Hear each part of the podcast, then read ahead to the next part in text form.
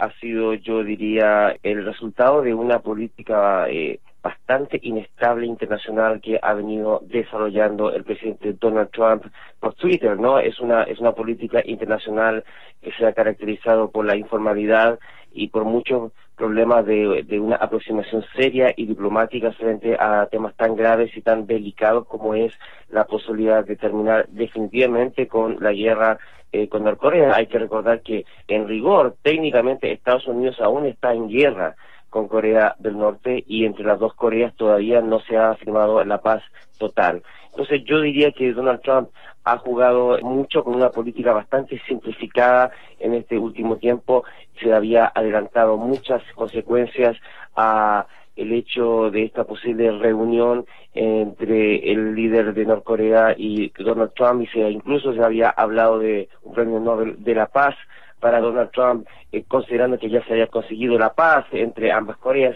Todo esto se ha derrumbado en una cuestión de horas y podemos analizar un poco cuáles son las causas reales, ¿no? Sí, Patricio, esa es la gran pregunta. Ayúdanos a entender por qué es que se cae, se termina esta reunión que se va a producir el 12 de junio. Mira, la verdad eh, concreta y los análisis concuerdan es en torno a uno de los países que no se ha mencionado, en todo este quiebre de relaciones, entre comillas, sorpresivas de esta semana, y es el caso de China.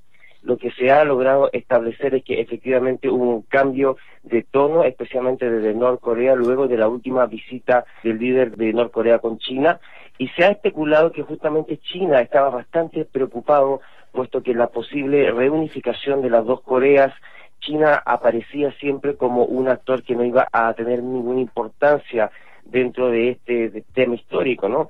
Efectivamente China tiene sus propios problemas territoriales importantes, eh, especialmente en el caso del, del Mar del Sur de China, y hay unas tensiones importantes con los Estados Unidos. Hay que recordar que Donald Trump desde su campaña electoral viene señalando a China como uno de los enemigos principales y a quien va a atacar con el tema de las tarifas aduaneras, etcétera, etcétera. Entonces hay una tensión importante ahí y China en este último encuentro o reencuentro entre eh, Corea del Norte y los Estados Unidos estaba quedando en un segundo plano y se ha especulado que justamente la falta de continuidad de los preparativos para la reunión entre Trump y Kim Jong-un en Singapur tiene que ver un poco con el deseo chino de que Corea del Norte se retrotrayera un poco y para eh, lograr que China forme parte de este acuerdo fundamental. ¿Y qué consecuencias podemos esperar de la cancelación de esta de esta reunión, Patricio?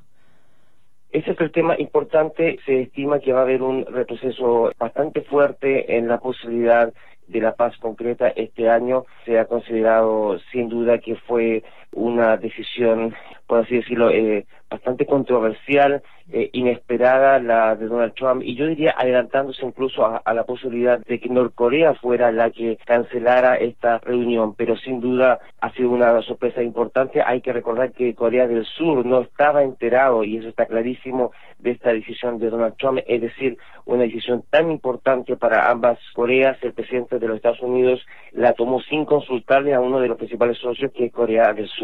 Entonces, yo diría que lo que ha pasado esta semana demuestra un poco la debilidad internacional que tiene Donald Trump. ¿eh? No, hay ninguna duda que va contra la corriente, ha afectado todas sus relaciones con Europa también, eh, se ha salido del acuerdo con Irán, el que cuenta con todo el apoyo de, de, la mayoría de las potencias de Europa. Entonces, Donald Trump está un poco a la deriva, yo diría, en términos de política internacional, no hay ninguna duda en cuanto a eso.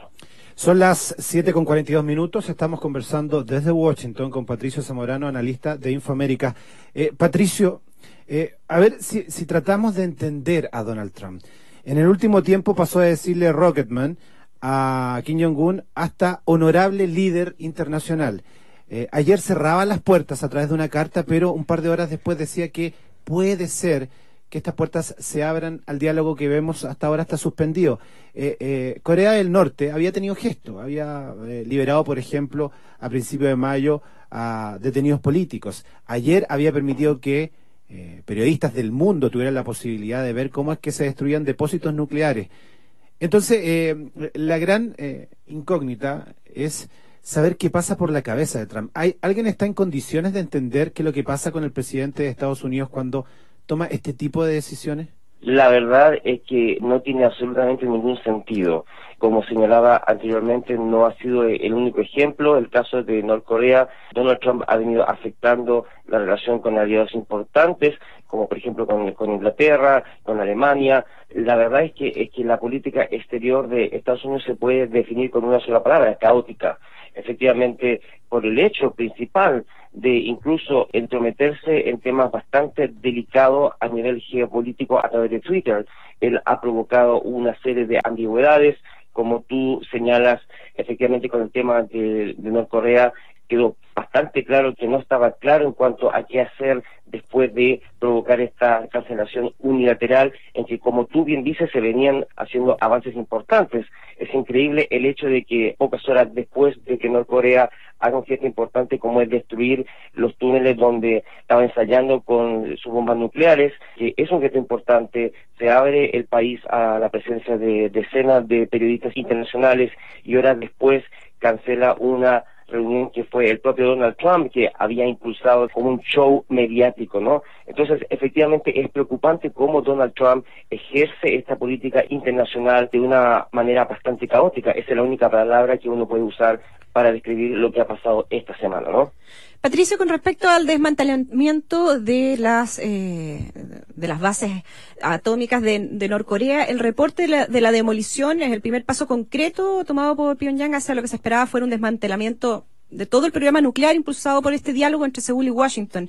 Eh, ¿Es real finalmente este este desmantelamiento nuclear o solamente vimos una muestra? Era efectivamente un gesto hay acuerdo en que producir un sitio de ensayo no es tan difícil, es decir, Norcorea podría haber reanudado todo su programa de ensayo si así lo requería, pero es un gesto importante. No hay ninguna duda que aparecer destruyendo instalaciones del propio país bajo presión de un acuerdo con una potencia tan enemiga como es los Estados Unidos, no hay ninguna duda que era un gesto simbólico importante. No hay una pista concreta de que Norcorea vaya a provocar una desnuclearización de todo su arsenal, tampoco de parte de los Estados Unidos, que es la fuerza nuclear eh, número uno del planeta, ¿no? Pero efectivamente yo diría que hubo una falta de tacto diplomático importante, considerando, como tú bien señalabas, tu animador en el sentido de que se habían liberado también a estadounidenses que habían estado totalmente retenidos en Norcorea. Entonces, efectivamente hubo gestos importantes y este, este gesto de Donald Trump de retrotraer una, una reunión en Singapur que iba a ser totalmente histórica y que le iba a dar, yo diría, bastantes buenos dividendos a Donald Trump controlando un poco la negociación ha provocado un efecto extraño de salirse a sí mismo de una negociación que le iba sin duda a beneficiar de una manera importante en el plano geopolítico mundial, ¿no? Patricio, ¿cuál es el rol de Mike Pompeo, a, diferencia de Rex Tillerson en, la Secretaría de Estado? ¿Cómo se aumenta el tono eh, de, enfrentamiento, si tú quieres, eh, entre Kim Jong-un y Trump con la presencia de Mike Pompeo? Ese es un tema extremadamente interesante porque efectivamente el actual canciller que solía ser el director de la CIA es uno de los vínculos más importantes con el líder norcoreano y quedó bastante claro, eh, yo no sé si, si se supo plenamente en Chile, pero un día antes, un día antes del anuncio de Donald Trump cancelando esta reunión en Singapur, Pompeo estuvo en el Congreso de los Estados Unidos y fue interrogado por muchos aspectos y uno de, ellos fue el tema de, de Norcorea y él dio digamos, una visión bastante positiva sobre la próxima reunión que se iba a realizar con Donald Trump, por supuesto recordando que las presiones contra Norcorea se mantendrían, pero quedó bastante claro que Pompeo tampoco estaba plenamente enterado de que Donald Trump iba a cancelar esta reunión.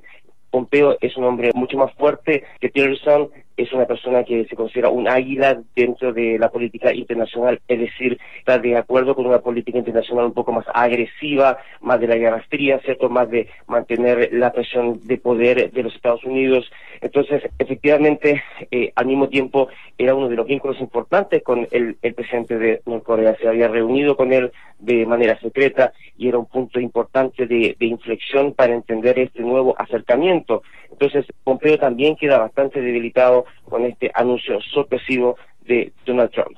Son las 7 con 50 minutos. Estamos eh, en contacto telefónico desde Washington con Patricio Zamorano, analista de Infoaméricas. Patricio, hay otro personaje que salió también a la palestra en toda esta discusión, que es Mike Pence, el vicepresidente de Estados Unidos. Eh, ¿Cuál es su rol también? Yo te diría que tuvo un rol eh, más que nada comunicacional en todos los, los eventos de estos últimos días. Hay que recordar que Donald Trump parece responder un poco a las ofensas que señaló un alto diplomático de Norcorea en que, como tú señalabas al principio de esta entrevista, calificaba como estúpido o, como que no tenía sentido las declaraciones de Pence, donde un poco compara la posibilidad de este acuerdo con Norcorea con lo que pasó con Libia, ¿no? Un poco haciendo un paralelo que, no fue recibido muy feliz en Norcorea porque hay que recordar que Gaddafi terminó siendo masacrado en las calles de Libia luego de justamente eh, ceder ante las presiones sobre su propio programa nuclear. Yo diría que el hecho de que Donald Trump respondiera a las ofensas de Norcorea con respecto a su vicepresidente Pence fue simplemente una justificación. Ya venía descontento con la posibilidad de que Norcorea eh, debilitara todos los preparativos para los de Singapur y como señalaba al principio de esta entrevista, no hay ninguna duda que China tuvo un factor importante en debilitar el entusiasmo de Norcorea frente a esta reunión y lo de Mike Pence fue simplemente una última justificación para provocar esta cancelación de esta reunión tan importante. ¿no?